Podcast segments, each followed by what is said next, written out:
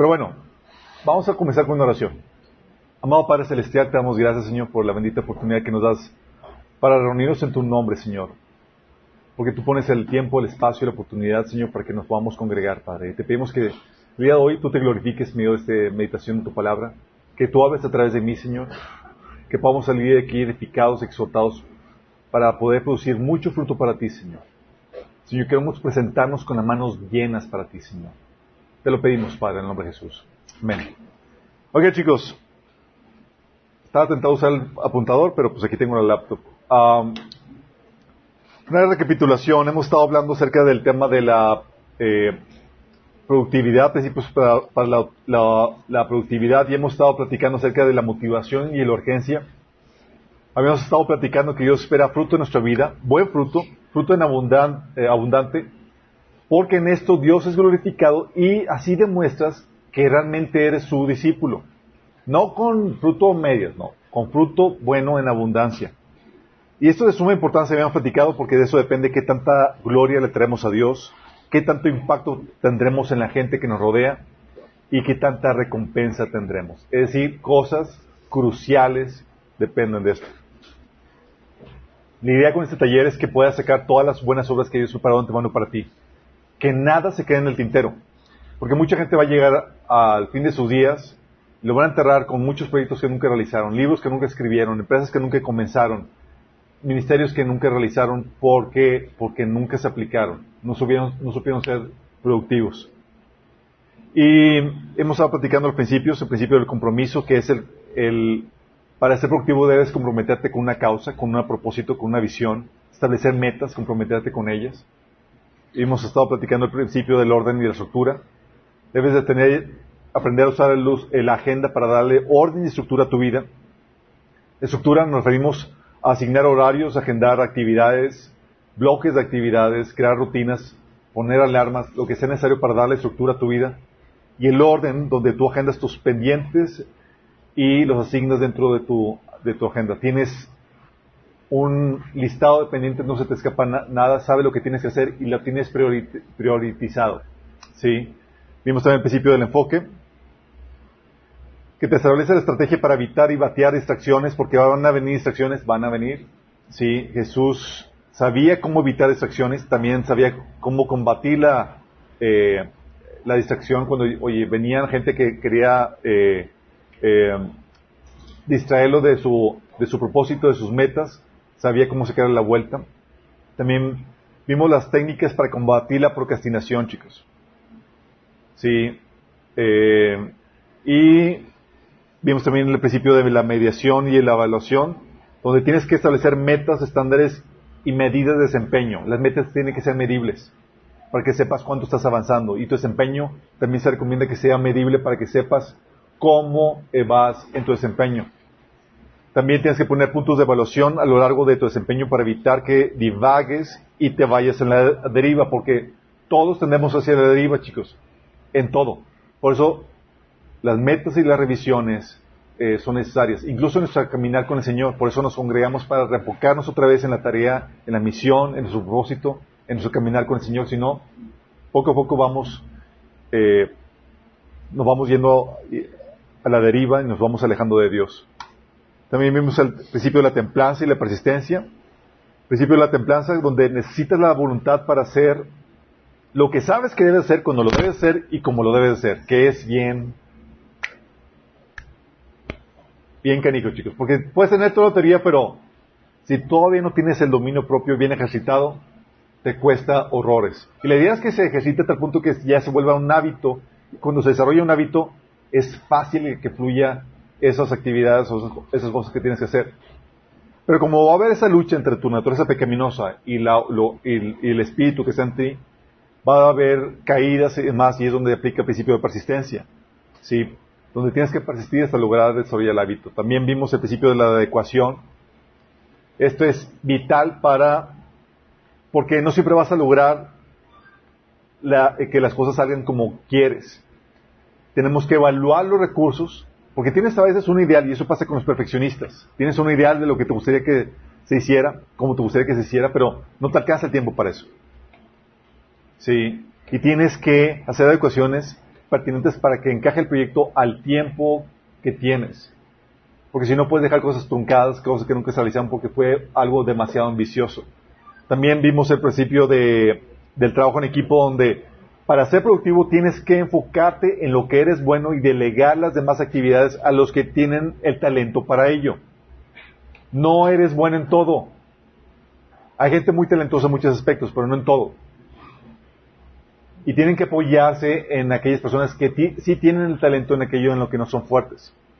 Es decir, tienes que hacer trabajo en equipo y esto implica capacitar, confiar en el operar de Dios de las personas y implica también morir en tu ideal porque no van a hacer las cosas siempre como tú quieres. Y es ahí donde tienes que, otra vez, morir a tu ideal y con que salquen la, la esencia, aunque no sea en la forma que tú esperabas. ¿Sale? El día de hoy vamos a ver el principio de madurez, chicos, que es crucial.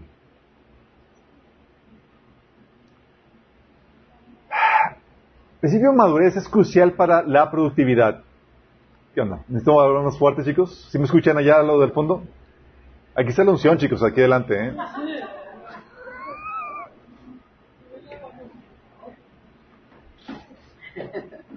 Principio de madurez. ¿A qué nos referimos con esto? Ok. Miren, chicos, cuando hablamos de madurez, ahorita vamos a ver lo, lo importante que es este principio para ser productivos para el Señor. Porque hay muchos proyectos que se han frustrado, que han quedado en el tintero, que nunca se realizaron por la falta de madurez de la, de la gente que estaba involucrada en dicho proyecto, en dicho trabajo.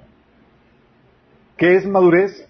Es la correcta gestión de pensamientos, emociones, actitudes, es decir, creencias y motivaciones, más el entendimiento de cómo opera la realidad. Te lo repito, es la correcta gestión de pensamientos, emociones, actitudes, creencias y motivaciones más el entendimiento correcto de cómo opera la realidad. La capacidad de reaccionar con los frutos del Espíritu, gestionar tus pensamientos, tus, motivaciones como Cristo lo haría. Y el obtener la sabiduría para conducirte correctamente en la vida. Es decir, tú vas madurando conforme te vas haciendo a la imagen y semejanza de Cristo. Entre más distante seas de esa imagen, más inmaduro vas a ser. La inmadurez, de hecho, se manifiesta con las obras de la carne, en el pensar como en el mundo, en las motivaciones egoístas y en la falta de experiencia o sabiduría. Para crecer en madurez se requiere el Espíritu Santo. ¿Por qué? Porque los, frutos del, de, los frutos del Espíritu Santo solamente vienen por la presencia del Espíritu Santo en nuestra vida. Entonces requieres la presencia del Espíritu Santo, requieres la palabra de Dios que renueva tu entendimiento, para que dejes de pensar inmaduramente como lo piensa el mundo, para pensar como piensa Cristo. Y también va a implicar no solamente el Espíritu Santo, la palabra de Dios va a implicar el horno, la prueba, el sufrimiento, chicos. ¿Sí? Donde va corrigiendo y va sacando Dios todas esas deficiencias que tienes y va para que podamos corregirlas. Te va llevando en ese proceso de madurez y también la experiencia, es decir, la práctica. Entonces se requiere el espíritu, la palabra, el horno y la experiencia para el proceso de madurez. En el taller de liderazgo hablamos de cómo se forma el carácter, cómo se forma la madurez y vimos que un elemento crucial es las pruebas, tribulaciones, las dificultades, ¿sí? Todos, de hecho, estamos en ese proceso de madurez y conforme avanzamos, eh, conforme avanzamos, chicos, en ese proceso, como cristianos, como el cuerpo de Cristo, vamos avanzando hacia esa unidad y a una mejor operación dentro del cuerpo de Cristo. De hecho, fíjate lo que dice Efesios 4 del 15 al 16, dice, en cambio hablemos la verdad con amor y así creceremos en todo sentido hasta parecernos más y más a Cristo.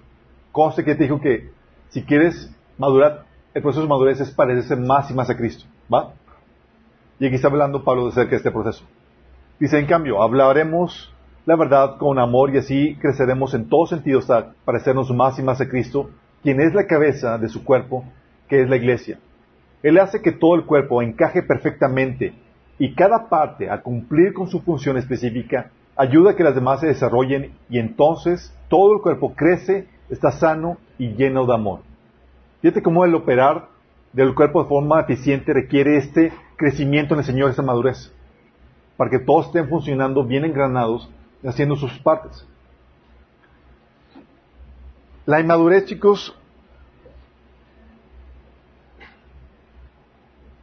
es cierto, puede incentivar a la gente a trabajar, a ser productiva. La, la inmadurez. La inmadurez. ¿A qué me refiero con eso? Por ejemplo, tú ves el caso de Filipenses 1 del 2 al 18, donde Pablo habla acerca de un grupo de personas que se empezaron a poner a chambear, a compartir el Evangelio, pero con motivaciones equivocadas, por ambiciones personales o por contienda. O sea, eran inmaduros, pero en su madurez estaban siendo motivados a trabajar. Dice ahí Pablo, Hermanos, quiero que sepan que en realidad lo que me ha pasado ha contribuido al, avance del Evangelio. Es más, se ha hecho evidente a toda la guardia del palacio y a todos los demás que estoy encadenado por causa de Cristo.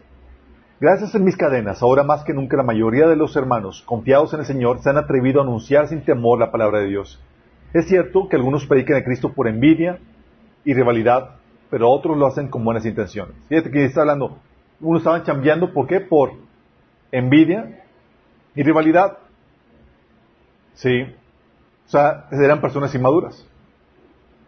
Dice, es cierto, algunos predican a Cristo por envidia y rivalidad, pero otros lo hacen con buenas intenciones. Estos últimos lo hacen por amor, pues saben que he sido puesto para defensa del Evangelio. Aquellos predican a Cristo por ambición personal y no por motivos puros, creyendo que así van a aumentar las angustias que sufro en mi prisión. ¿Qué importa? Al fin y al cabo, sea como sea, con motivos falsos o, con sinceridad se predica a Cristo y por eso me alegro. Gente chambeando, compartiendo el Evangelio, motivado en su inmadurez por motivos egoístas. Gente, te vas a topar, de la Biblia habla, trabajando arduamente o dando generosamente, pero en su madurez por amor al dinero. ¿Has conocido gente bien chambeadora, pero no por el Señor? Sino por motivaciones incorrectas en su madurez. Dice, Jesús, Mateo 6:24, nadie puede servir a dos señores porque aborrecerá a uno y llamará al otro. O estimulará a uno y menospreciará a otro. No podéis servir a Dios y a las riquezas. Y tienes a gente bien chambeadora, chicos, por amor al dinero. Bien productivos, pero por la motivación incorrecta en su madurez. Y eso sucede en el mundo y aún dentro del cuerpo de Cristo. De hecho, eh, Jesús en Mateo 13, 22, hablando de la semilla que cayó entre espinos, dice que el que recibió la semilla cayó entre espinos, que entre espinos es el que oye la palabra. Pero las preocupaciones de esta vida y el engaño de las riquezas lo ahogan, de modo que no llega a dar fruto. Fíjate, esta es una persona que se enfoca en producir riquezas, pero no da fruto para el Señor. Bien chambeadora.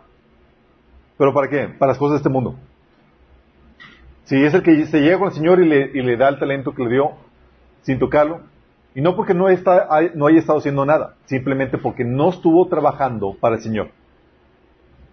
¿Vamos bien? De hecho, dice la Biblia que en, en 1 Timoteo 6, del 9 al 10, que los que quieren enriquecerse caen en la tentación y se vuelven esclavos de muchos deseos se vuelven workaholics buscando ese dinero. Estos afanes insensatos y dañinos hunden a la gente en la ruina y en la destrucción, porque el amor al dinero es la raíz de toda clase de males. Por codiciarlo algunos se han desviado de la fe y se han causado muchos sinsabores. Sí. Entonces gente por amor al dinero se vuelve bien chambeadores, chicos. Sí. Nada más huelen que les van a pagar y órale. trabajan como nunca. Sí. Aún incluso por amor al dinero, la gente se empieza, se vuelve muy generosa. ¿A qué me refiero con eso, chicos? ¿Han escuchado el, el, eh, famoso pasaje de Malaquías 3 del 10 al 12? Trae los diezmos a la folía y dice, trae todos los diezmos a la folía y hay alimento en mi casa y probadme ahora en esto, dice Jehová de los ejércitos. Si no abriré las ventanas de los cielos y derramaré sobre vosotros bendición hasta que sobreabunda reprenderé también de vosotros al devorador, y no os destruirá el fruto de la tierra, ni vuestra vid en el campo, eh, en el campo será, eh, ni vuestra vid ni en el campo será estéril, dice Jehová de los ejércitos. Todas las naciones os dirán bienaventurados, porque seréis tierra deseable, dice Jehová de los ejércitos. Y basado en este pasaje, fuera de contexto, muchos predicadores apelan no al amor, no a la justicia para dar, apelan al amor al dinero, donde dicen que si das tus diezmos y tus ofrendas, Dios y te prometen que te va a prosperar. Ah, no. no podemos asegurarlo, como habíamos comentado, no es una promesa. Este, este pasaje es algo para, es una promesa para el pueblo de Israel, ¿sí? que era el Antiguo Testamento. En el Nuevo Testamento tú ves, por ejemplo, a Pablo dándose, eh, eh, dando, incluso invirtiendo en dar a más gente y a veces se quedaba sin comer, mal pasado, sufría dificultades, no tenía a veces con qué abrigarse. De hecho, Pablo ah, decía a la iglesia que iba a ofrendar, a la iglesia de Corintios que iba a ofrendar a los, a los, de, a los de Jerusalén. Le dice, fíjate lo que dice Pablo, dice, ahora mismo ustedes tienen abundancia y pueden ayudar a los necesitados. Más adelante ellos, ellos tendrán en abundancia y podrán compartir con ustedes cuando pase necesidad. Fíjate lo está diciendo, está diciendo Pablo, ahorita que están dando, aprovechen, ¿sí? Porque va a haber tiempos donde ustedes van a pasar necesidad. ¿Cómo, Pablo? O sea, pero si la Biblia dice que si ofrendo, voy a tener, voy a prosperar y no voy a tener necesidad. No, y Pablo sabía que hay tiempos de abundancia y tiempos de escasez.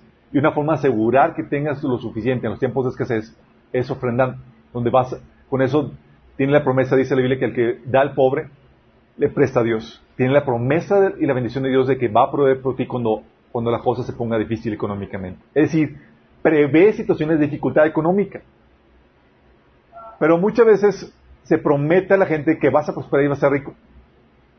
Y en esa ambición la gente ofrenda, da carros, invierte, siembra y demás, pero no porque tiene amor a la obra, amor al Señor, un sentimiento de deuda por sentido de justicia por lo que están recibiendo, sino porque aman al dinero y quieren ser ricos. Si quitas esa promesa de bendición y dice la gente, oye, es por justicia, recibiste, tienes que contribuir a los nuestros, o por amor para ayudar a los hermanos de necesidad. Es donde sale la verdadera motivación. Sí. Y te das cuenta que el índice de, dar en la iglesia disminuye. De hecho, eh, una vez un hermano decía, sabía que la, aplicación del diezmo no era, eh, no aplicaba el Nuevo Testamento, pero él decía, porque esta familia confrontó a este predicador, a este pastor, y le decía, oye hermano, pero no aplica el Nuevo Testamento. dice, sí, pero si, no, si lo dejamos de enseñar, la gente no va a dar. O sea, si no ponemos ese sentido de obligatoriedad con esa promesa de que va a ser rico, sí, entonces, ese sentimiento de esa inmadurez, con esa motivación incorrecta, puede llevar a la gente que sea muy productiva, incluso generosa. Incluso puede llevarte a que tengas todas esas disciplinas cristianas que, queremos fomentar en ti. La inmadurez puede llevarte a eso, chicos. A que ores, a que ayunes, a que des, pero con la motivación incorrecta de ser, de querer ser vistos por la gente. Jesús decía, tengan cuidado, no hagan sus buenas acciones en público para que las demás, los, demás los admiren, porque perderán su recompensa de su Padre que está en el cielo. Cuando les den a alguien, a alguien que pasa necesidad, no hagan lo que hacen los hipócritas, que tocan las trompetas en las sinagogas y en las calles para llamar la atención en sus actos de caridad. Les digo la verdad, no recibirán otra recompensa más que esa. Fíjate, gente siendo generosa, pero con la motivación incorrecta. Ser vistos. ¿Sí? Dice también, cuando ores, no hagas como los hipócritas, hipócritas a quienes les encanta orar en el público, en las esquinas de las calles y en las sinagogas donde todos pueden verlos. Les digo la verdad, no recibirán otra recompensa más que esa. ¿Sí? O cuando ayunes, que no sea evidente, porque si así hacen los hipócritas, pues tratan de tener una apariencia miserable y andan desarreglados para que la gente los admire por sus ayunos. Les digo la verdad, no recibirán otra recompensa más que esa. Gente orando, gente ayunando, gente dando, motivado por su inmadurez, chicos, por la motivación incorrecta. ¿Sí? E incluso gente motivada en dar, no tanto también incluso por, por el que ser rico, gente que da los diezmos, porque le dicen que lo que prospera, lo que te bendice no es el diezmo, sino que es el diezmo, es para que no robes al Señor. Y la ofrenda para que te puedas enriquecer. ¿Sí? Entonces, ¿qué tanto, qué tan grande es tu ofrenda? Va a ser que tanto Dios te va a dar de vuelta. si tienes más dudas, tenemos un taller, que es el taller de finanzas, que hablamos al respecto. Pero le citan estas palabras, dice, ¿robarás el, hombre a Dios? Pues vosotros me habéis robado. Es Malaquías 3 del 8 9. Y dijiste, ¿en, qué te hemos robado? En vuestros diezmos y ofrendas. Malditos sois con maldición porque vosotros, porque vosotros, la nación toda, me habéis robado. Trae todos los diezmos a la folí y hay alimento en mi casa. Y a veces la gente en madurez da por sentido de, de obligatoriedad para que no se les acuse de robo. Porque si les, si les enseñan lo que dice 2 Corintios 9, versículos 5 y 7, no dan. Muchos. Dice, así que pensé que debería enviarles a estos hermanos primero a fin de estar seguro de que tienen lista la ofrenda que prometieron. Pero quiero que sea una ofrenda voluntaria. No una ofrenda de mala gana. Versículo 7. Cada uno debe dar según lo que haya decidido en su corazón, no de mala gana, ni por obligación, porque Dios ama al que da con alegría. Fíjate lo que dices. Recuerdo que estamos viendo este pasaje y una hermana me reprendió y me dice, es que Alberto, es que si no enseñas el diezmo y a gente que tiene que dar y que si no roba, que si no, pues le está robando al Señor, la gente no va a dar y hay, unos hermanitos que son bien agarrados. Dice, pero la Biblia enseña que está muy claro que no debe ser por obligatoriedad, sino lo que cada quien dispone en su corazón, porque Dios ama al alegre. Y dice, pero es que si no, no van a dar. Le digo, sí, pero como dice Pablo en 1 Corintios 13, si no lo haces con amor, ¿qué dice? De nada sirve. Sí. Entonces hay gente que da por motivaciones eh, eh, incorrectas en su madurez y hace que la gente sea dadivosa, que se ponga a chambear por motivaciones incorrectas, chicos. ¿Cuántos de aquí no hemos visto gente que se pone a servir demás porque quieren ser el, centro de atención o admiración en algún servicio? Forma parte de un ministerio grandioso porque, porque les da eh, reputación o porque van a ser vistos o porque van a ser admirados. Y la gente, hay mucha gente que se pone a chambear, chicos. Y típicamente los ministerios grandes son los que traen ese tipo de, servicios. ¿sí? Son servicios motivados por la inmadurez de la gente. Tú ves, a, por ejemplo, a grandes ministerios y, oye, invitación a grupo de alabanza. Hasta hacen fila los músicos demás para participar en la alabanza, porque es un ministerio grande. Oye, pero invitan a que la gente participe en, un, en, la alabanza para una misioncita chiquita y estás, yendo detrás de los músicos ahí tratando de convencerlos para que se apunten. Porque nomás no, ¿sí? Anda, porque uno sí, ¿por qué no? Porque la gente en su madurez es motivada a producir en ciertas condiciones. Y son productivos cuando se suplen esas motivaciones egoístas. ¿Vamos bien, chicos? Entonces la inmadurez sí puede incentivar a la gente a trabajar. Entonces, ¿por qué digo que la inmadurez puede afectar la, productividad.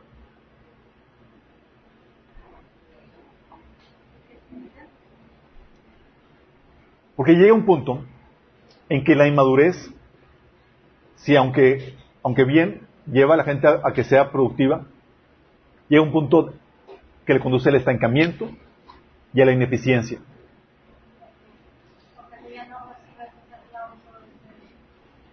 se vuelve muy peligroso.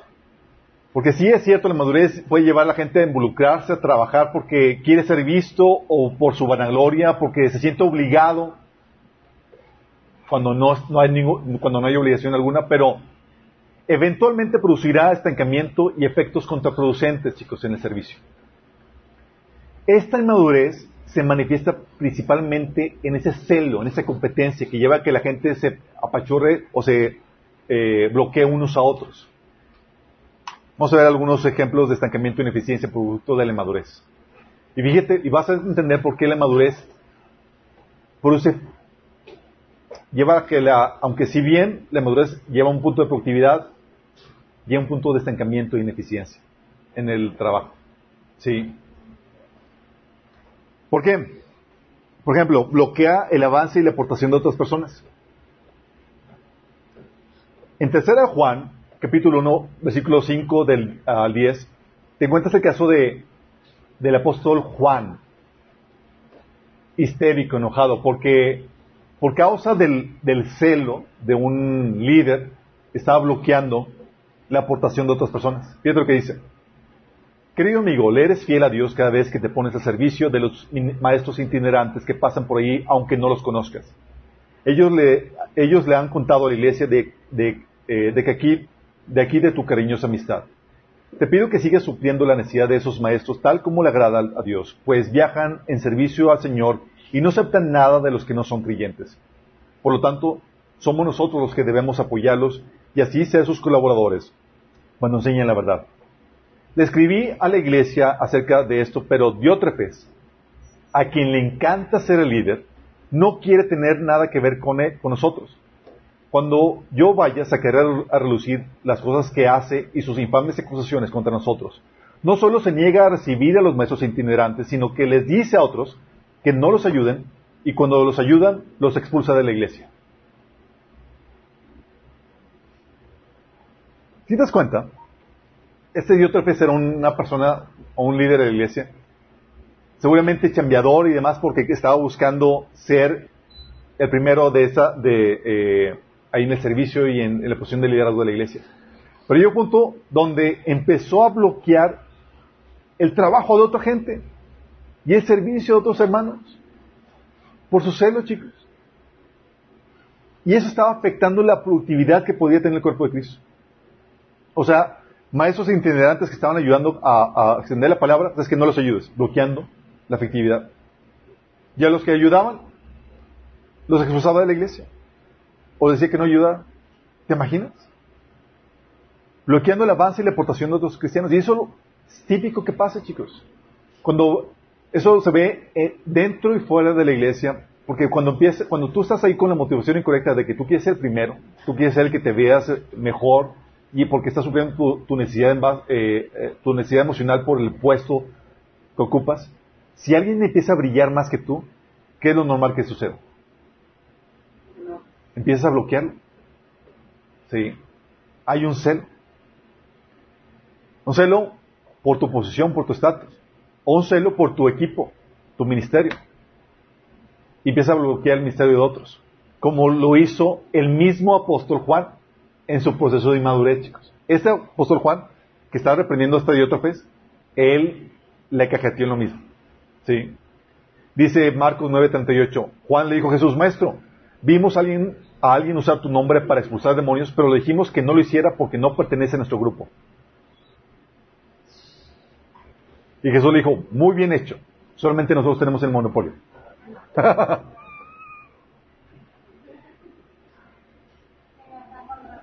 Si das cuenta, Jesús le dijo que no, que no lo hiciera, ¿sí? Porque no hay nadie que haga un milagro en su nombre que después, para que, que después hable mal de él.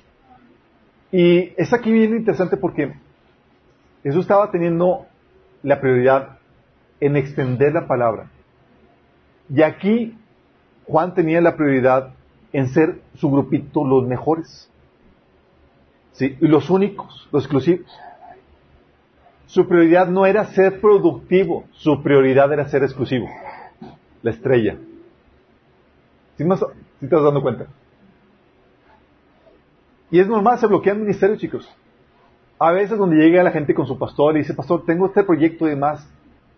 Y los líderes de la iglesia bloquean eso porque tienen miedo a que vaya a funcionar o que vaya a, hacer, o que le vayan a quitar el monopolio o que vayan a, a, ser de mayor bendición y que vayan a competir con ellos, porque su, su interés no es que más gente conozca a Cristo, no, su interés no es ser más productivo, su interés es, es ser los únicos exclusivos. Su interés es la gloria de su ministerio. Si estás dando cuenta, sí, la inmadurez te lleva a ser productivo, pero de repente se estanca. Y empieza a producir ineficiencias. A veces hace que te deshaces de, otras personas que, que pueden ser de gran valor, chicos. ¿Te acuerdas lo que pasó con Daniel? Oye, Daniel, chicos, sumamente eficiente. ¿O no? Dice en Daniel capítulo 6 del 1 al 4, dice, Darío el Medo, el Medo decidió dividir el reino en 120 provincias y nombró un alto funcionario para gobernar cada provincia. Asimismo, el rey escogió a Daniel y a dos personas más como administradores para que supervisaran los altos funcionarios y protegieran los intereses del rey. Pronto Daniel demostró ser más capaz que los demás administradores y altos funcionarios. Debido a la, a la gran destreza administrativa de Daniel, el rey hizo planes para eh, ponerlo frente al gobierno de todo el imperio. Entonces los demás administradores se gozaron porque estaban siendo más efectivos. Tenían la mente ser más productivos, chicos, ser más eficientes en su trabajo. ¿Se, se gozaron? Dice, entonces los demás administradores y altos funcionarios comenzaron a buscar alguna falta en la manera en que Daniel conducía los asuntos del gobierno. ¿Por qué empezaron a buscar una falta? Por envidia, chicos. ¿Tenían en mente ser productivos, ser eficientes en su trabajo? Su mente era ser los mejores, tenían como prioridad su agenda personal, su estrellato, antes que la productividad, chicos. ¿Vas viendo? y se querían ser de Daniel. Imagínate si me querían de ser el elemento más efectivo en el gobierno de Persia. O sea, ¿qué, mente tan más contraproducente? ¿Por qué harían eso? O sea, vas a desechar al mejor del equipo. Porque la prioridad no es la productividad, la eficiencia, chicos. Es el estrellato. Y hay ambientes laborales tan corrompidos y tan tóxicos, típicamente los del gobierno, donde tener como prioridad la eficiencia, eh, tener como prioridad la productividad de la organización, es nula. Es saber quién sobresale y agarra un, mejor hueso. Y eso hace que se eliminen a los mejores candidatos. Se expulsen a los que brillan más y se queden los más ineficientes, ineficientes pero que saben hacer mejor la barba. ¿Vamos bien? ¿Vamos entendiendo, chicos? Sigo viendo la, la ineficiencia. De hecho, dice la Biblia en Mateo 27, 18 que Pilato sabía muy bien que los líderes religiosos judíos habían arrestado a Jesús por envidia. Imagínate qué estaba haciendo Jesús. Yendo por ahí predicando el Evangelio, ocasionando que gente dejara su arrepentimiento de su pecado y viniera arrepentimiento a Dios, sanando gente, haciendo bien a toda la, a toda la población. Y los fariseos y los líderes religiosos estaban contentos porque, porque estaba la gente siendo bendecida, estaban alcanzando más gente para el Señor, la gente estaba regresando a los caminos de Dios, ¿estaban contentos? No, porque su prioridad no era ser productivo, su prioridad era tener la exclusividad ser de ellos la autoridad, tener el monopolio y ellos tener el estrellato. En su inmadurez. Vamos viendo. También por la inmadurez, chicos, se bloquean asociaciones. Asociaciones que pudieran ayudar a producir más y a lograr más, se bloquean. Oye, si nos asociamos, podemos ser más. Eh, es que mi nombre tiene que sobresalir. Mi ministerio tiene que sobresalir. Mi proyecto es el que tiene que ser. Sí. Oye, pero si nos íbamos, o sea, hasta podíamos ganar más dinero. No. De hecho, hay una. Eh, hay una analogía que, dicen de los cangrejos, ¿sí? ¿No han escuchado eso? De los botes cangrejos eh, mexicanos y los asiáticos. Que los asiáticos tienen, no, tienen, no tienen tapa, estaban el, el lanchero ahí eh, pescando cangrejos y los de los de una eh, tina no, eh, no, tenían tapa y los otros eh, sí tenían tapa. Eran los asiáticos los que tenían tapa. Y los mexicanos no tenían tapa. Y dice, oye, ¿por qué estos sí tienen tapa y eso no? Ah, es que estos son, estos son mexicanos, los que no, los que no tienen tapa. Esos, cuando uno va a salir, le jala la pata y se, y se boicotean unos otros para que no salga. Ah, tú vas a salir, o sea, órale, sí. Y los, y los asiáticos no, es, oye, tú vas a salir, te apoyo, y juntos salimos. Y cuando salgas me, me, me, me ayudas. Órale. Pero ejemplifica bien eso porque a veces llega a ser tal punto, dice la Biblia en Proverbios que el egoísmo te, eh, te lleva a un mal razonamiento. Hace que incluso te, te perjudiques. Porque te invitan, oye, vamos a producir más, vamos a lograr juntos, y tú, no. No, no entiendo la lógica. Y la lógica es porque no está como prioridad la, la productividad. Está como prioridad el estrellato, el renombre, ¿sí? Y eso es lo que ocasionaba, chicos, las divisiones, el que se, pidieran las asociaciones. Por eso dice Pablo en 1 Corintios 1, del 10 al 12. Amados hermanos, les ruego por la autoridad de nuestro Señor Jesucristo que vivan en armonía los unos con los otros, que no haya divisiones en la iglesia, por el contrario, sean todos de un mismo parecer, unidos en el pensamiento y propósito. Pues algunos de la casa de Chloe me contaron de las peleas entre ustedes, mis amados hermanos. Algunos de ustedes dicen, yo, yo soy seguidor de Pablo, y otros dicen, yo sigo Polos, y yo sigo Pedro, y yo sigo únicamente a Cristo. Imagínate. Y había esa rivalidad porque no les interesaba alcanzar a más gente, ser más productivos. Les interesaba el nombre de quién iba a sobresalir más. El nombre de, su, de qué campeón iba a sobresalir más. No, es que yo soy del equipo de, Pablo, somos los más, somos los más chidos, órale. Vamos, vamos avanzando más. No, es que yo soy Pedro, no es que Pedro de los, son de los, de los, de los eh, apóstoles de los judíos. Y había esa rivalidad, chicos. Y no se asociaban o estaban esas divisiones que se pedía asociarse y trabajar en equipo porque, porque no tenían como prioridad ser productivos para el Señor, tenían como prioridad exaltar a su campeón, su, camiseta. ¿Se están dando cuenta? se bloquean asociaciones, se generan divisiones. También se genera un desorden, un ambiente de trabajo tóxico y perturbado con demonios. Fíjate lo que dice Santiago 3, del 13 al 16. Dice, si ustedes son sabios y entienden los caminos de Dios, demuéstrenlo viviendo una vida honesta y haciendo buenas acciones con la humildad que proviene de la sabiduría. Pero si tienen envidias amargas y ambiciones egoístas en el corazón, no encubran la verdad con jactancias y mentiras, pues la envidia y el egoísmo no forman parte de la sabiduría que proviene de Dios. Dichas cosas son terrenales, puramente humanas y demoníacas, pues donde hay envidias y ambiciones egoístas también hay desorden y toda clase de maldad. Fíjate cómo está hablando de envidias y ambiciones egoístas. Produce que desorden, toda clase de maldad y cosas demoníacas. O sea, dices, oye, mi ambiente de trabajo es medio pesado. Pues sí, se clavan la, el puñal por la espalda y se traicionan porque no tienen interés en, la, en la productividad, en hacer trabajo en equipo. Sino están interesados, tienen como agenda no la productividad del equipo, no la productividad de la, de la, empresa, sino su agenda personal, sus ambiciones egoístas, que lleva a la envidia, chicos. También la inmadurez, chicos, produce rebelión y crítica, que es el celo. Híjole, chicos. Celo. Eso suele pasar, es típica muestra de inmadurez. Oye, ves a un líder y lo ves, lo examinas y dices, ah, pues yo lo podría hacer. Y la típica madurez es empieza la crítica y empieza a tratar de desacreditarlo. ¿Sí? Te lo digo porque yo he estado ahí.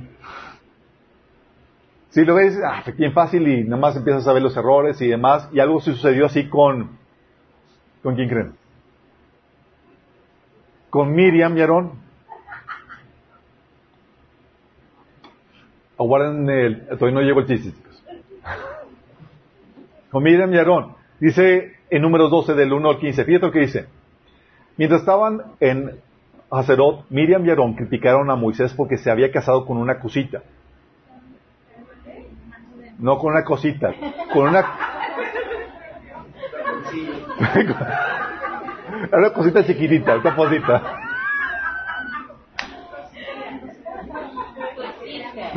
Cusita, chicos, es alguien de, de una región que es de Cus, de Cus. que es de donde, que se supone que era una negrita, alguien así morenito. Sí, creo que sí, no, por ahí, ahí se topaba una cosita. Dices que dijeron, fíjate, se casó con eso y le hallaron ahí el detalle, ¿sabes? Y empezaron a criticar a Moisés. Y dijeron, ¿ha hablado el Señor solamente por medio de Moisés? ¿Acaso no ha hablado también a través de nosotros? Uh. Y el Señor los oyó. Ay. Ya cuando el Señor te oye. Ya cuando dices dices, estás en problemas. Luego te pone el paréntesis. Ahora bien, Moisés era muy humilde más que cualquier otra persona de la tierra. Sí. Así que el Señor llamó de inmediato a Moisés y Aarón y a Miriam y le dijo, vayan los tres al tabernáculo. Y los tres fueron. Entonces el Señor descendió en la columna de nube y se detuvo en la entrada del tabernáculo. Aarón y Miriam, Aarón y Miriam llamó él. Ellos dieron un paso al frente. Híjole.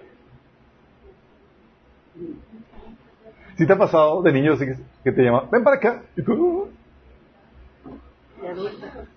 a un adulto.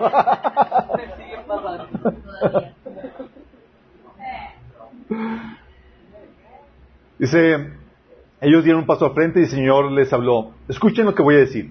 Si hubiera profetas entre ustedes, yo, el Señor, me revelaría en visiones, les hablaría en sueños, pero no con mi siervo Moisés. De toda mi casa, Él es en quien confío. Yo le hablo a Él cara a cara, con claridad y no en acertijos. Él ve al Señor como Él es. Entonces, ¿por qué no tuvieron temor de criticar a mi siervo Moisés? El Señor estaba muy enojado con ellos y se fue. Cuando la nube dejó de estar encima del tabernáculo, ahí estaba Miriam con su piel tan blanca como la nieve, de prosa. Cuando Aarón vio lo que había pasado con ella, clamó a Moisés, Oh mi Señor, por favor, no nos castigues con este pecado que tan neciamente cometimos. No dejamos, no dejes que ella sea como bebé que nace muerto y que ya está en descomposición. Entonces Moisés clamó al Señor, oh Dios, te suplico que la sanes.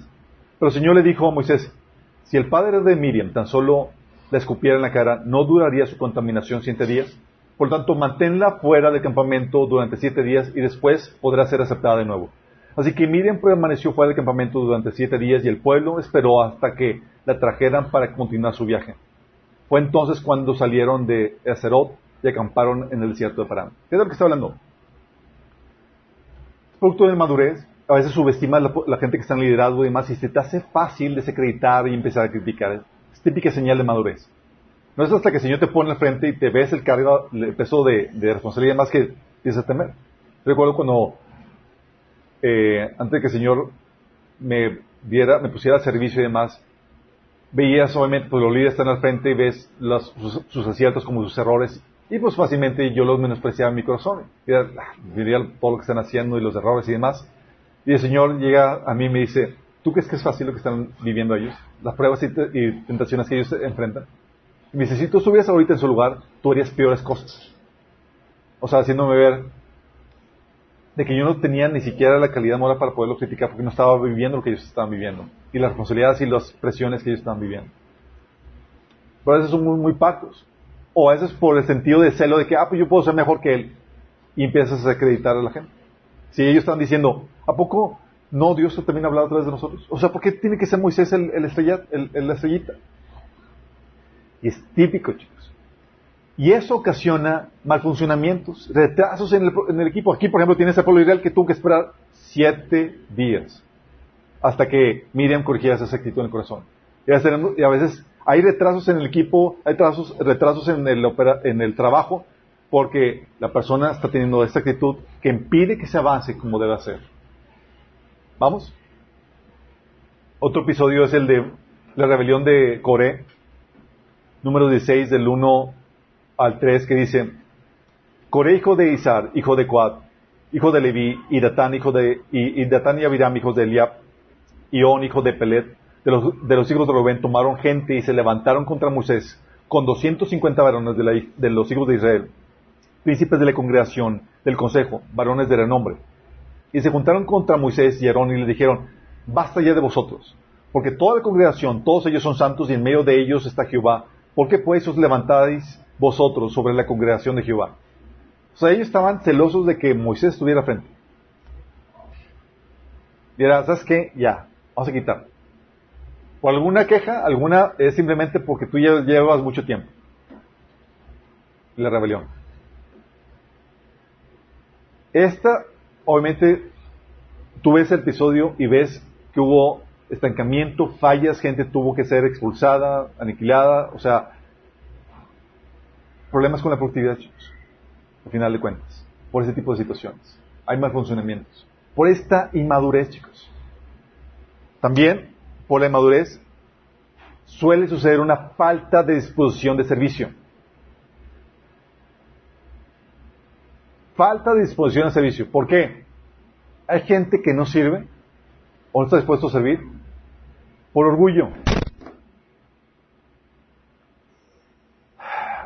Mira, Marcos, uh, aquí puse mala cita, es Marcos, si mal recuerdo, capítulo 6, del 42 al 45, dice, así que Jesús llamó a sus discípulos porque estaban peleando ahí de quién iba a ser el mayor, y les dijo, como ustedes saben, los que se consideran jefes de las naciones oprimen a los súbditos y los altos oficiales abusan de su autoridad. O sea, los tratan como súbditos y, y abusan de su autoridad. Pero dice Jesús, pero entre ustedes no debe ser así.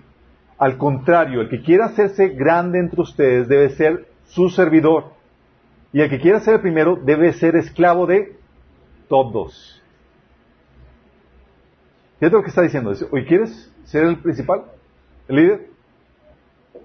Te bajas a ser esclavo de todo, servidor de todo. Y, en el paradigma del mundo es, el líder es el que, al que le sirven. ¿Sí? Dice porque, y luego te pone aquí, porque ni él, ah, ni aún el Hijo del Hombre vino para que le sirvan, sino para servir y para dar su vida en rescate por muchos. Y te pone a él como ejemplo. Sí. Y recuerdo situaciones, situaciones donde, oye, líderes de la iglesia, cuando estaban todos ahí limpiando y demás, él sentado esperando que todos hagan la chamba y él pudiendo ayudar a, colocar las mesas y demás, no haciendo nada al respecto. Sí. De situaciones de ese tipo donde se considera que la posición del liderazgo te exenta del del trabajo servil que, que pudieras hacer. Dices, pero es el, líder, es el pastor, no debe hacer eso.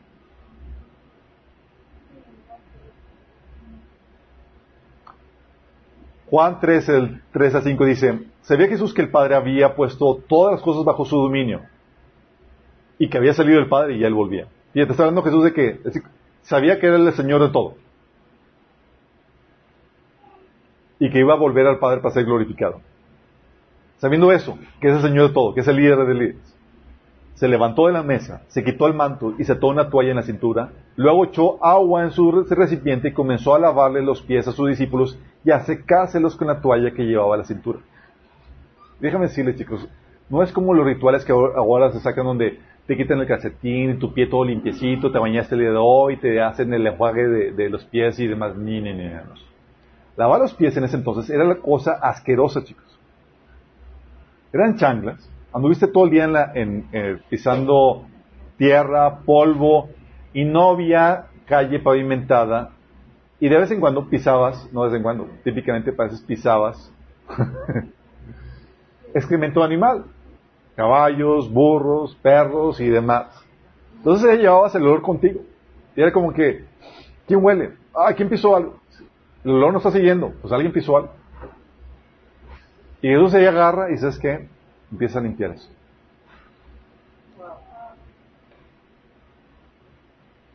Porque hace falta, chicos. Y a veces no estamos dispuestos a hacer ese trabajo servil y afecta a la productividad. Sí. Dice, oye, vamos a ponernos a chambear, sacar el trabajo. Ya, no, es que tú eres el líder. Tú eres el pastor, no puedes hacerlo. O yo soy pastor, ustedes háganlo, chicos. Oye, necesitamos, necesitamos manos. Ustedes. ¿Sí? Y el Señor te dice, no, mis chavos, El que es el mayor tiene que ser el servidor de todos. ¿Sí? Y el Señor nos daba un ejemplo de eso. Por eso el Señor decía, miren chicos, no se, no se compliquen la vida. Todos tienen, tienen un Señor y un Maestro, que es Cristo. Todos los demás, todos son hermanos. Si no, se complica. También por inmadurez, chicos, hay división por la falta de paciencia y tolerancia a las debilidades. Falta de paciencia y tolerancia a las debilidades. A veces no toleras a la gente y quieres expulsarlas y deshacerte de ella. ¿Vos no? es que ya no lo aguanto, pero lo necesitas.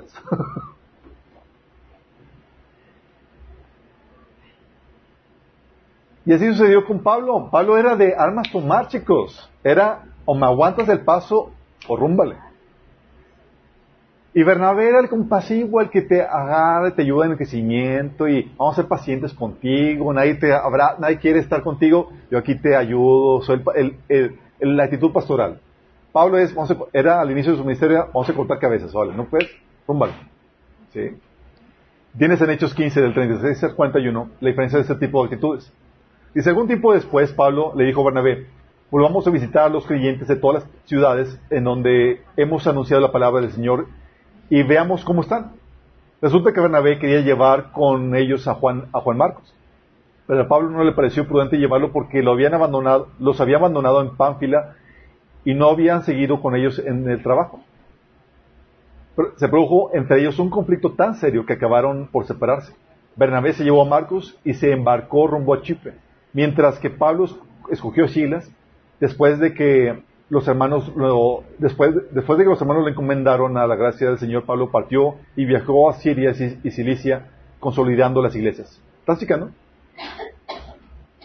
Pablo dijo, no voy a estar tolerando aquí este tipo de, fallas y olvídate que calemos a, Marcos. Y Bernabé el pastoral dice, vamos a darle la oportunidad, le vamos a, a, confiar en él otra vez, vamos a restaurarlo. ¿Te imaginas si no hubiera si no hubiera estado Bernabé que pusiera su voto de confianza en Marcos? Tú hubieras quedado, si hubieras estado en el lugar de Bernabé, tú hubieras quedado con una herida de que ya no sirvo. Ya no, o sea, no podrías confiar en que Dios pudiera hacer algo a través de ti. Pero gracias a Bernabé, Marcos fue fortalecido, fue calificado para poder servir y volverse útil en la obra del Señor al punto, punto de tener un libro de la Biblia, al punto de que Pablo le dice a, Timoteo, a la vuelta de la esquina, en 2 Timoteo 4.11, es que 2 Timoteo fueron una las últimas cartas de Pablo, le dice Pablo a Timoteo, trae a Marcos contigo cuando vengas, porque me será de ayuda en el ministerio. El Marcos despreciado, porque fue Bernabé paciente con él, tolerante con sus fallas, y lo ayudó a ser restaurado, se convirtió en Marcos el útil. Incluso para Marcos el útil, incluso para Pablo. Al punto de que, hey, lo necesito, tráemelo, lo quiero en mi equipo. Pero la inmadurez te lleva a votar la gente, cortar cabezas. Y va a haber situaciones, chicos, en donde hay cosas muy premiantes y que requieren cierta cualidad que es, sí, ahorita no, hasta que crezcas y madures, pero te ponemos en cosas menores. Pero no es para desechar por completo algo. Sí. A veces nos damos eh, por vencido a otras personas cuando, pero queremos que Dios tenga misericordia con nosotros y siga apostando en nosotros. Y le dice que con la vara que midas, Dice, Señor, todavía, o sea, no te has dado por vencido para mí, ¿verdad? Dice, Señor, pues tú, ¿cómo estás con los demás? Sí. Por eso, recuerdo cuando estaba, y venía a veces con el, con el Señor, y dice, Señor, oye, es que había, había personas que, nos tocaba pastorear que eran bien difíciles. Dice, Señor, que ya están desesperantes, Señor, envía a las otras iglesias o algo. y el Señor me decía, eh, pues, así soy contigo, bien paciente. Yo, Señor, en serio. Yo soy perfecto. Y me trae, y el Señor me dijo, tienes un problema de orgullo. Hebreos 5 del, del 1 al 2 dice, todos somos sacerdotes escogidos entre los hombres. Él mismo es nombrado para representar a su pueblo ante Dios y ofrecer dones y sacrificios por los pecados. Puede tratar con paciencia a los ignorantes y extraviados, ya que él mismo está sujeto a las debilidades humanas. Por tal razón, se ha obligado a ofrecer sacrificios por sus propios pecados, como también por los del pueblo. O sea, estamos también en debilidad y con flaquezas, chicos, y con lucha, con caídas. Y eso me obliga a mostrar la misma misericordia que Dios extiende para conmigo, hacia los demás, chicos. Sí. De hecho, tú ves a Pedro. En el caso de Jesús, Pedro le, Jesús le dice a Pedro que lo iba a negar tres veces. Ya sabes lo que sucedió. Lo negó tres veces y Jesús dijo, yo no te quiero como en mi equipo. Rúmbalo. ¿Qué le dijo? O sea, me negaste tres veces, Pedro. O sea, no una, tres veces. Allá tú y no te quiero ver. ¿Qué le dijo? En Juan 21, del 15 al 19, después de que Pedro negó a Jesús, Jesús lo asigna como pastor. Dice, Jesús le dijo a Simón Pedro, Simón hijo de Jonás, ¿me amas más que estos? Le respondió, sí Señor, tú sabes que te amo. Él dijo, tú sé paciente en mis corderos. Tú tendrías esa paciencia, ese voto de confianza, ok, fallaste, pero vamos a restaurarte. Hay mucho que puede hacer todavía. La inmadurez te lleva a cortar cabezas. Órale, rúmbale. No tengo paciencia para contigo. Sí. Y el Señor aquí restauró Pablo, dio Pedro. Restauró Pedro y hasta le dijo, ¿sabes qué? Ahora vas a poder dar tu vida por mí. Antes no, no tenías la, la, valentía para hacerlo. Vas a dar tu vida por mí. Vas a glorificar a Dios dando tu vida así. También la inmadurez, chicos, lleva al resentimiento. Entonces, por un lado, la inmadurez te lleva también a votar gente. ¿Va? Y cuando todos hemos estado, me imagino, en esa situación donde quieres rumbar a la gente. Quieres votarla porque ya. ¿Sí? El Señor dice, la madurez te lleva a ser paciente para poderlos llevar en ese proceso de madurez para hacerlos productivos. Así como Marcos. Falló, pero ok, vamos a, a trabajar contigo. ¿Sale? Pero también la madurez te lleva al resentimiento, a la hipersensibilidad por las ofensas que, que te hacen. Y hay gente que, ay, me dijo, ay, me hizo. Y ahí se ven. Y nos perdemos de la contribución que pudieras tú estar dando por esa madurez. Dice la Biblia en Colosenses 3 del 12 al 14. Por tanto, como surgido de Dios, santos y amados, revístanse de afecto entrañable y de bondad, humildad, amabilidad y paciencia, de modo que se toleren unos a otros y se perdonen si alguno tiene queja contra otro. Así como el Señor los perdonó, perdonen también ustedes. Por encima de todo, vístanse de amor, que es el vínculo perfecto. De hecho, este eh, 1 Pedro 4.8 dice, sobre todo, ámense los unos a los otros profundamente, porque el amor cubre multitud de pecados. Y Proverbios 10.12 dice, el odio es motivo de disensiones, pero el amor cubre todas las faltas. Y es el maduro, chicos, el que tolera las ofensas, las fallas y demás, y sigue chameando. Oye, me dijiste, me hiciste, ah, pues, X. Seguimos trabajando. Sí. Te perdono, sanamos y así como sea mi proceso y demás, y como si nada. No voy a obstaculizar que mi ofensa afecte la productividad y el trabajo que tenemos que hacer para el Señor. Pero el inmaduro, de hecho, el maduro dice la Biblia en Romanos 15.1 que, así que todos los que somos, todos los que somos fuertes debemos soportar las flaquezas de los débiles y no agradarnos a nosotros mismos. O sea, el maduro, el fuerte, sabe soportar lidiar con las debilidades de los débiles con las, flaquezas de los débiles. Pero el inmaduro lo hieren, oye, no vino, oye, tiró la toalla, oye, no va a hacer esto. Y afecta la productividad del equipo. ¿Sí? Por inmadurez, chicos. Esa inmadurez que lo llevó a querer servir, lo llevó a tirar la toalla. ¿Sí? ¿Sí te das cuenta cómo la, inmadurez sí puede llevarte a ser cierto grado productivo, pero hay un punto de estancamiento y de ineficiencia en ese proceso? Y Dios espera que seas maduro para que puedas realmente ser productivo. Porque muchos proyectos se quedan en el, tintero. Muchos hermanos no producen lo que deben hacer porque no saben cómo soportar las, las ofensas de otros. Oye, es que hizo un chiste de mí. Es que se burlaron de mí. O X o Y. Y, te vas. Y ya tu aportación para el cuerpo tu productividad que puedes tener, se ve truncada. Estamos viendo. Es que el hermano no me invitó, es que no me dijo, es que no me nombró. Todo eso.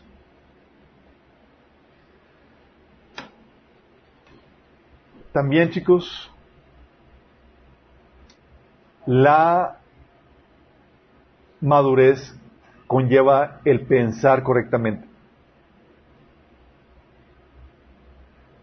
Lleva el pensar correctamente, chicos, el tener los paradigmas correctos. Parte del proceso de madurez es adquirir la forma de pensar correcta. ¿Va? Dice 1 Corintios 6 del 6, 1 Corintios 2 del 6 al 7. Dice Pablo, en cambio hablamos sabiduría entre los que han alcanzado madurez, pero no con la sabiduría de este mundo, ni, ni con la de los gobernantes, las cuales terminan en nada. Está hablando de que, oye, entre los maduros hablamos en otro nivel. Vamos a entendernos en otro nivel. ¿Sí? Eh, porque ya pensamos de forma diferente. Pensamos como piensa Cristo. De hecho, dice en el último versículo de este pasaje que tenemos la mente de Cristo. Pero eso es entre los maduros. ¿Vamos? Y Pablo le acusa a la iglesia de Corintios de que en, el siguiente capítulo, capítulo 3 del 1 al 4, dice, yo hermanos no pude dirigirme ustedes como espirituales, es decir, como maduros, sino como inmaduros, apenas niños en Cristo. Les di leche porque no podían asimilar alimento sólido ni pueden todavía, pues son aún, pues aún son inmaduros. Mientras haya entre ustedes celos y contiendas, ¿no serán inmaduros? ¿Acaso no se están comportando según criterios meramente humanos? Cuando uno afirma yo sigo Pablo y otro yo sigo Polo, no es porque están actuando con criterios humanos, hablando de criterios, chicos. Están teniendo una forma de pensar que los estaba llevando a actuar de forma inmadura para producir esa división en el cuerpo. Entonces es parte del proceso de madurez el adquirir la mentalidad correcta, la forma de pensar correcta, el pensar como Dios. Y es algo que va a implicar una renovación de la mente. Pero cambiar los paradigmas viejos por nuevos, chicos, cuesta bastante. La forma normal en la que uno opera, chicos, es que tú encuentras una forma, una forma de operar un paradigma diferente al tuyo. La primera es resistencia. Primero resistencia. No. Sí. No es sino hasta que el paradigma correcto empieza a cuestionar tu paradigma incorrecto y te das cuenta que tu paradigma incorrecto no tiene fundamento, empieza a destruirse tu paradigma incorrecto para adoptar al nuevo. Hay una guerra de, de, forma de pensar, en ese sentido. Sí. Cuesta bastante. De hecho, tienes a este Pedro con que el Señor quería hacer algo a través de él, pero Pedro no tenía el paradigma correcto. No tenía el paradigma correcto, chicos. Y no es como que el Señor le iba a decir, hazlo así inmediatamente iba a cambiar el paradigma. Hubo una resistencia en ese paradigma. Tú lo ves en la visión que tuvo Pedro en Hechos capítulo 10, versículo 9 al 16. Dice, al día siguiente, mientras ellos iban de camino y se acercaban a la ciudad, Pedro subió a la azotea a orar. Era casi mediodía. Tuvo hambre y quiso algo de comer. Mientras se lo preparaban, le sobrevino un éxtasis. Vio el cielo abierto y algo parecido a una gran sábana que, que suspendía, que suspendida por los cuatro puntas descendía hacia la tierra. En ella había toda clase de cuadrúpedos, como también reptiles y aves. levántate Pedro, mate y come. O sea, Pedro tenía hambre. Y había ahí unos animalitos para hacerte unos manjares que nosotros los gentiles sabemos a qué sabe. ¿Sale? Entonces, levántate Pedro, mate y come, le dijo una voz. De ninguna manera, Señor, replicó Pedro, jamás he comido nada impuro o inmundo. Por segunda vez la voz insistió, lo que Dios ha purificado, tú no lo llames impuro. Y le vuelve a decir la voz, levántate Pedro, mate y come. Y Pedro, aunque tenga hambre, dijo, no señor. Y la voz dice, hey, lo que Dios ha purificado, no lo llames impuro. Tres veces sucedió eso. Y el debate de Pedro con Dios, no señor.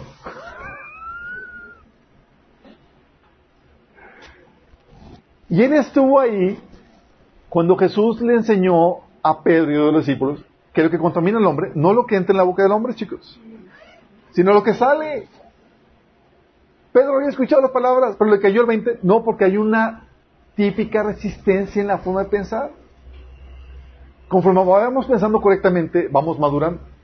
¿Sí? Pero esta, este paradigma incorrecto estaba haciendo a Pedro, como líder de la iglesia, ineficiente, improductivo en lo que Dios quería hacer.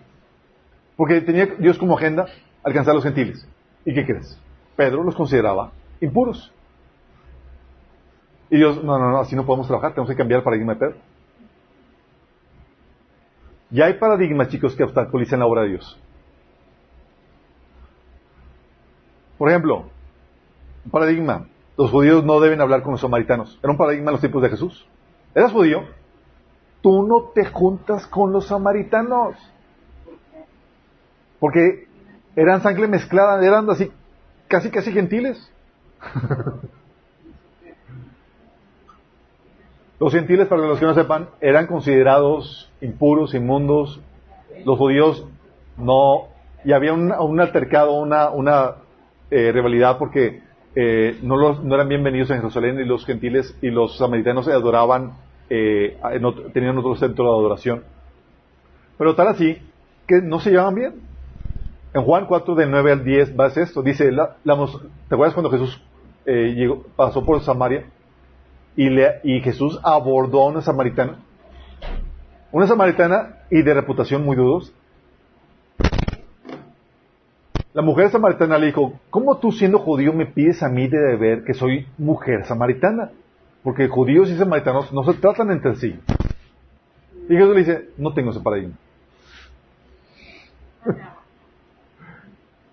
Fíjate. Jesús respondió y le dijo, si conocieras el don de Dios y quién es el que te dice, dame de beber, tú le pedirías y él te daría agua viva. ¿Jesús tenía ese paradigma, chicos? No. Y gracias a que tenía la forma de pensar correcta, le permitió llevar el Evangelio a gente que de otra manera no hubiera podido llevar el Evangelio. Esa samaritana se convirtió y a todos los que la samaritana compartió se convirtieron. ¿Hubiera podido ser efectivo Jesús con un paradigma incorrecto? No. Es que sí me enseñaron, imagínate, ya Jesús, es que, es que tengo sed, pero a mí me enseñaron que no debo hablarle a samaritano.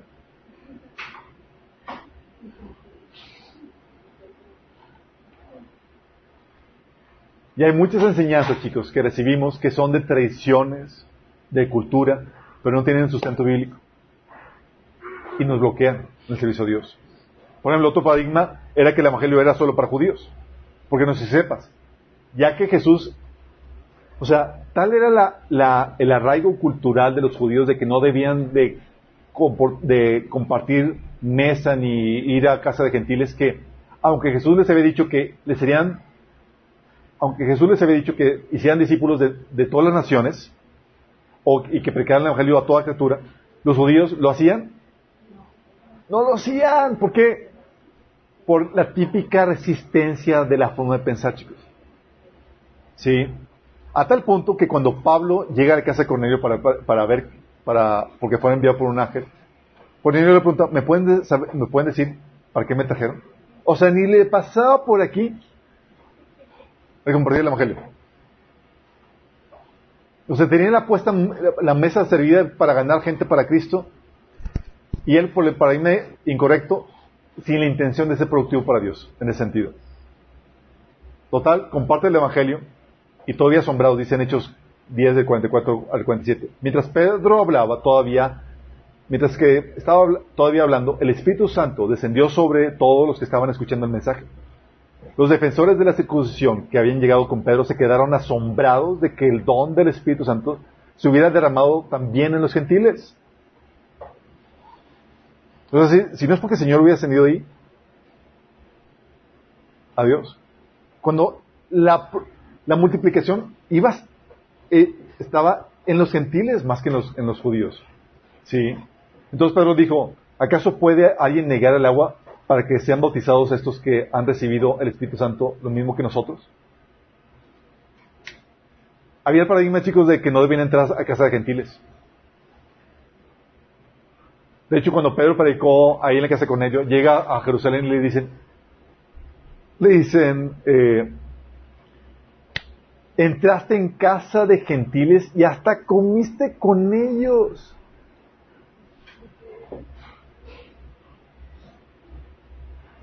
¿Te imaginas? Imagínate tú en esa situación que hubieras dicho, ay, sí, la regué.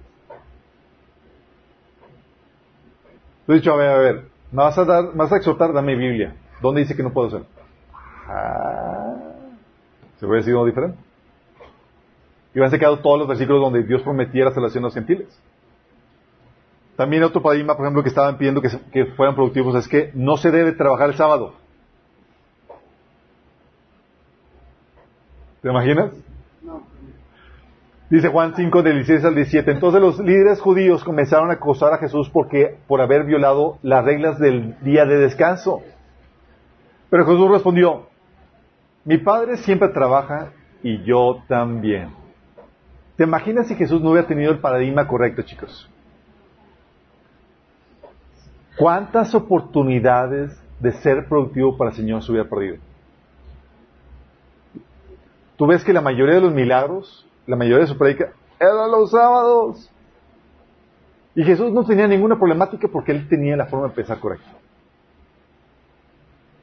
Oye, que no se pueden preparar alimentos el sábado. Y Jesús tenía a los discípulos chicos en friega. Oye, vamos a tal lugar, vamos a tal parte.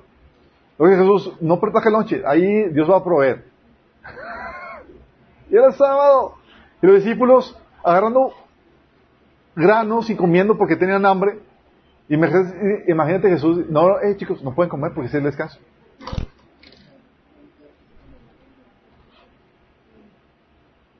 Dice, al cruzar Jesús los sembradíos, sus discípulos comenzaron a arrancar a su paso unas espigas de trigo.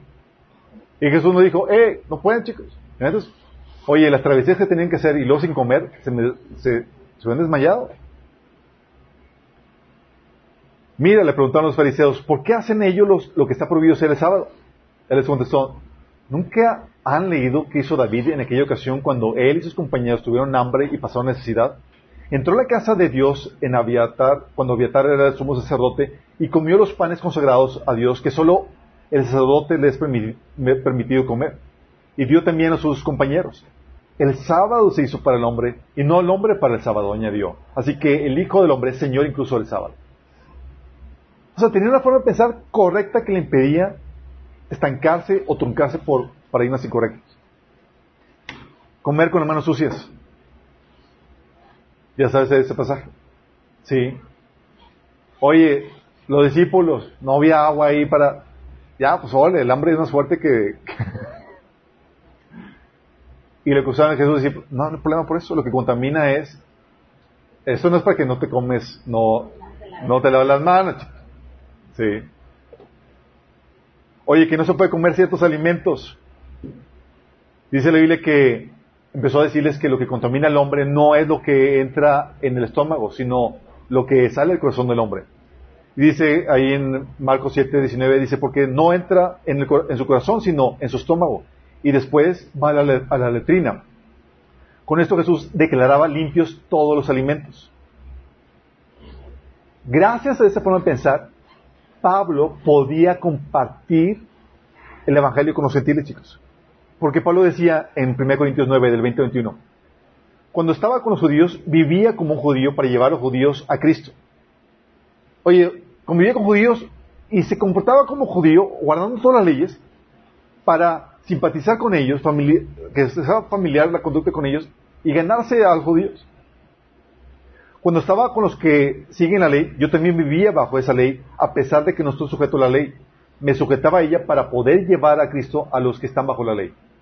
Cuando estoy con los gentiles, quienes no siguen la ley judía, yo también vivo independiente de esa ley para poder llevarlos a Cristo.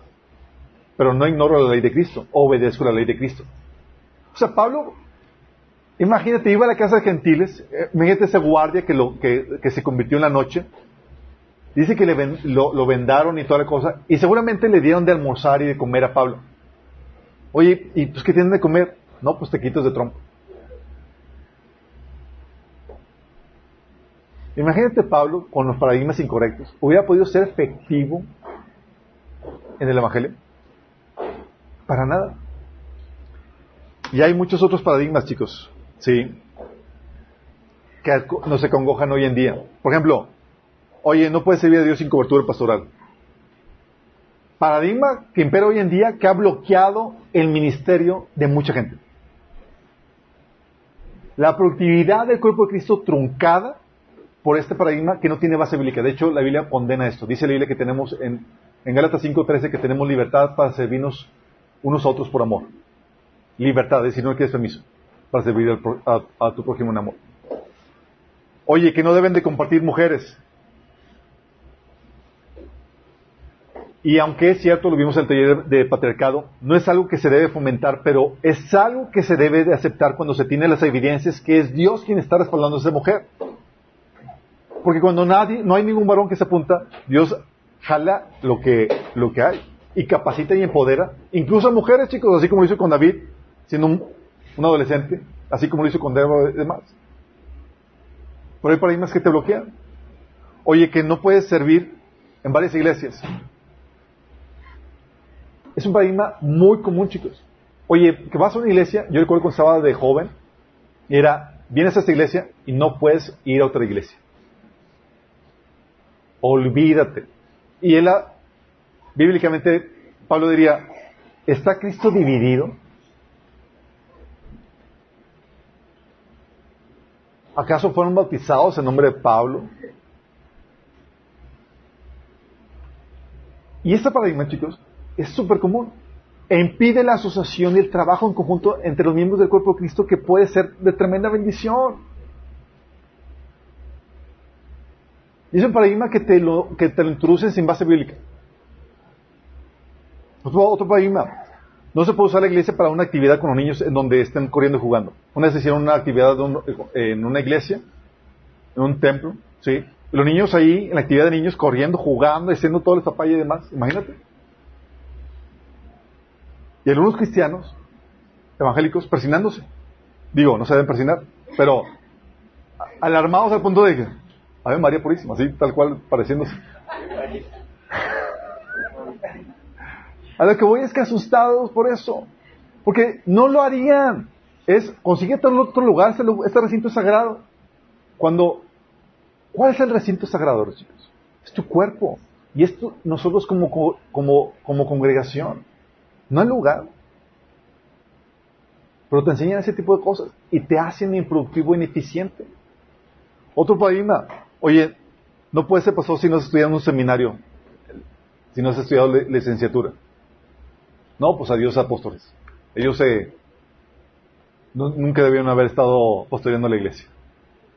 Adiós los requisitos de Pablo, que nunca mencionó la licenciatura en, teología. Sí, sabemos que debe tener el conocimiento de la Biblia necesario para poder pastorear, pero no una licenciatura no una maestría ni un doctorado en, teología o, ser graduado de seminario. Son paradigmas que te enseñan y que muchas veces obstaculizan la obra de Dios. Otro paradigma. Oye, para comenzar una iglesia necesitas un local.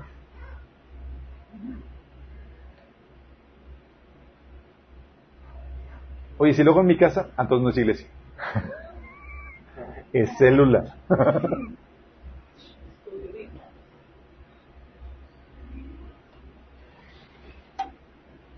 o deben hacerse, o las reuniones casa no son iglesia, por ejemplo, otro paradigma.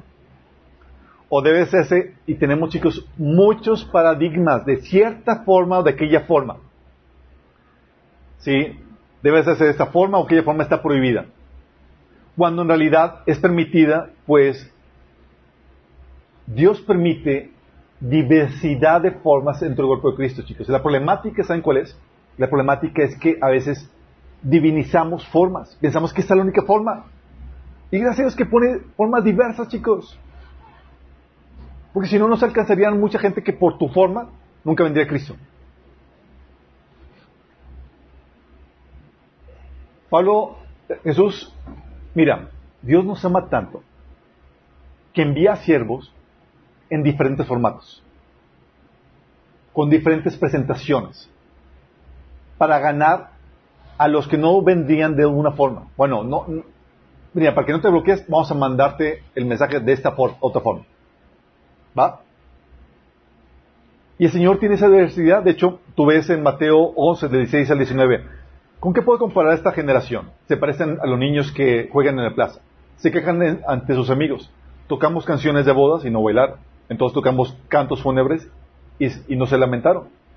Pues Juan no, no eh, dedicaba el tiempo, no dedicaba el tiempo a comer y beber, y ustedes decían, está poseído por un demonio.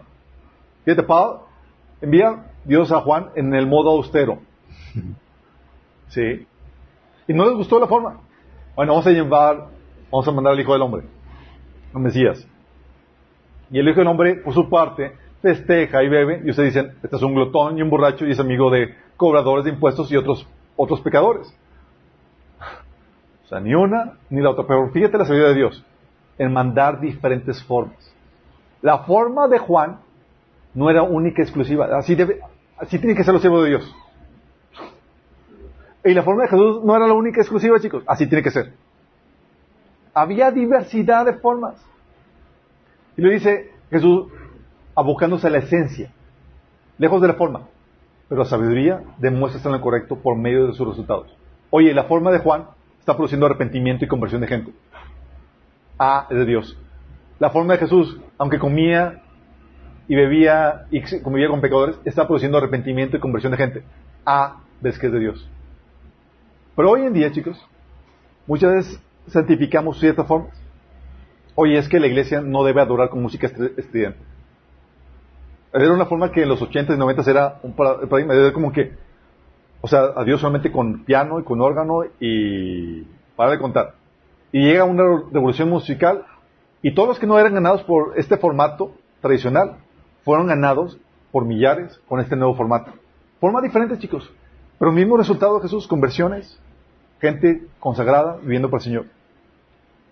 Hay formas donde, oye, la gente es el, el pastor y demás, es muy, es muy serio, muy sobrio y demás. Y otro que es bien, es un payaso. Muy informal. Por ejemplo, a mí me retechaban porque pues, en bermudas, con chanclas y compartiendo. Y era como que, ah, se espantaba. Pero en mi formato alcanzaba gente que de otra forma no podías alcanzar. Sí. Y tú ves, a fin de cuentas, quién está detrás de esto por el resultado. Hoy hay gente convirtiéndose, gente santificándose, gente produciendo fruto del Señor. ¿Sí? Pero por tener los paradigmas equivocados y a veces divinizar las formas, nos bloqueamos. Y déjame decirte, Dios pone diversidad de formas porque hay diversidad de gustos y demás. Hay gente que, por ejemplo, jamás iría a una iglesia en donde el pastor no vaya con corbata y con traje. Hay iglesias, hay gente que no jamás iría a una iglesia donde está la alabanza a todo volumen. ¿Sí? Hay gente que jamás iría a una iglesia donde aplaude. Y Dios en su día ha puesto diversidad de formas. La problemática cuando dice, esta es, y así debe ser. Y tenemos ese paradigma equivocado. Y por eso nos volvemos improductivos. ¿Sí? Ineficientes.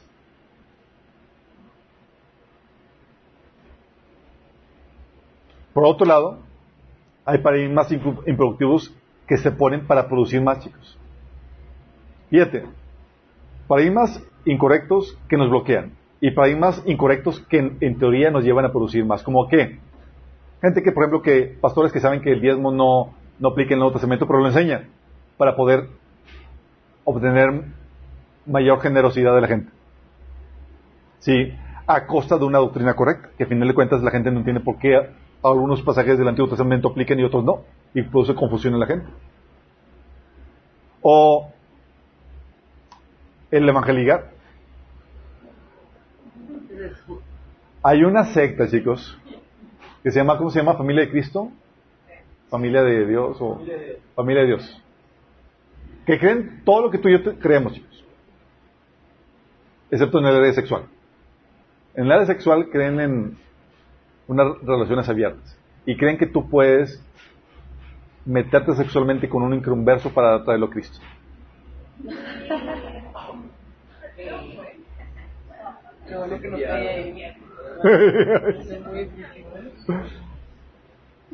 y gracias a eso, pues, lograron crecer su membresía y demás. Pues a quien no le gusta que lo evangelicen de esa forma. Sí.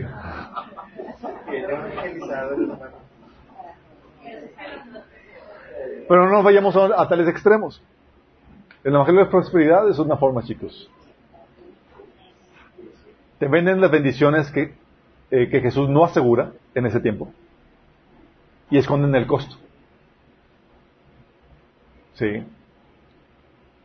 Te venden un paradigma incorrecto para producir más y llenan la iglesia de gente carnal con el título de cristiano.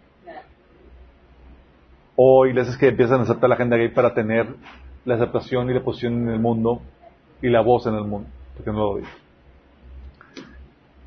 Pero mira, no te compliques las cosas, la palabra de Dios es el estándar. Los paradigmas incorrectos te pueden restringir y hacer menos productivo. O te pueden llevar o te pueden liberar de forma destructiva, llevándote a hacer cosas que la Biblia condena. Te repito, los paradigmas incorrectos te pueden restringir y hacer menos productivo, o te pueden liberar de forma destructiva, llevándote a hacer cosas que la Biblia condena. Por eso, para todo hay que buscar la base bíblica. Una forma de pensar no bíblica te va a costar la productividad en tu vida. Tú pudiste haber alcanzado gente que por tu forma de pensar no alcanzaste por pensar de forma equivocada. No hiciste cosas que pudiste haber hecho por pensar de forma equivocada. No realizaste cosas que pudiste haber hecho por un paradigma equivocado. Por eso, chicos, la madurez es crucial para la productividad en el cuerpo de Cristo. Por la madurez hay divisiones. Por la madurez se cancelan proyectos. Se estancan ministerios. Se bloquean servicios, personas que podrían estar sirviendo para el Señor. Se autocensuran porque dicen, ¿sabes qué? Me dieron, hicieron, voy con ustedes. Muchos tienen la toalla y todo es producto de la madurez. Ya no quiero lidiar con gente. Bye, túmbale.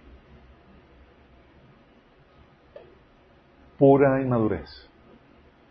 Conforme vas avanzando, déjame decirte, chicos, todos vamos avanzando en ese proceso de madurez, todos tenemos un, porcentaje de madurez. Conforme vamos avanzando en ese proceso de madurez, Dios te va haciendo más productivo, más eficiente, más acertado en tu servicio a Dios. Y Dios espera a ti esa madurez. Oramos. Amado Padre Celestial, te alabamos, te damos gracias, Señor porque tú, Señor, estás trabajando en nuestros días para llevarnos a esa madurez, a esa madurez que, que podamos obtener en Cristo, Señor. Hacernos más a la imagen de Él, Señor. Padre, queremos apuntarnos en esa agenda, Señor. Queremos tener esa, esa prioridad en nuestras vidas, porque esa es tu agenda para nosotros, Señor. No queremos que nada de lo que tú has planeado para nosotros, esas buenas obras que tú preparaste antemano, se queden en el tintero por nuestra inmadurez, Señor porque no supimos perdonar, porque no supimos lidiar con la madurez de la gente, porque hubo orgullo, Señor, porque hubo celo ministerial, Señor, o porque hubo el paradigma equivocado, Padre, en nuestra forma de pensar. Que podamos seguir avanzando, Señor. Que sigas conquistando, Señor, esas áreas de nuestra vida que necesitan ser conquistadas, para que podamos ser eficientes y productivos para ti, Señor. Te lo pedimos en el nombre de Jesús. Amén. Los que nos sintonizaron, nos vemos el próximo sábado mismo, ahora mismo que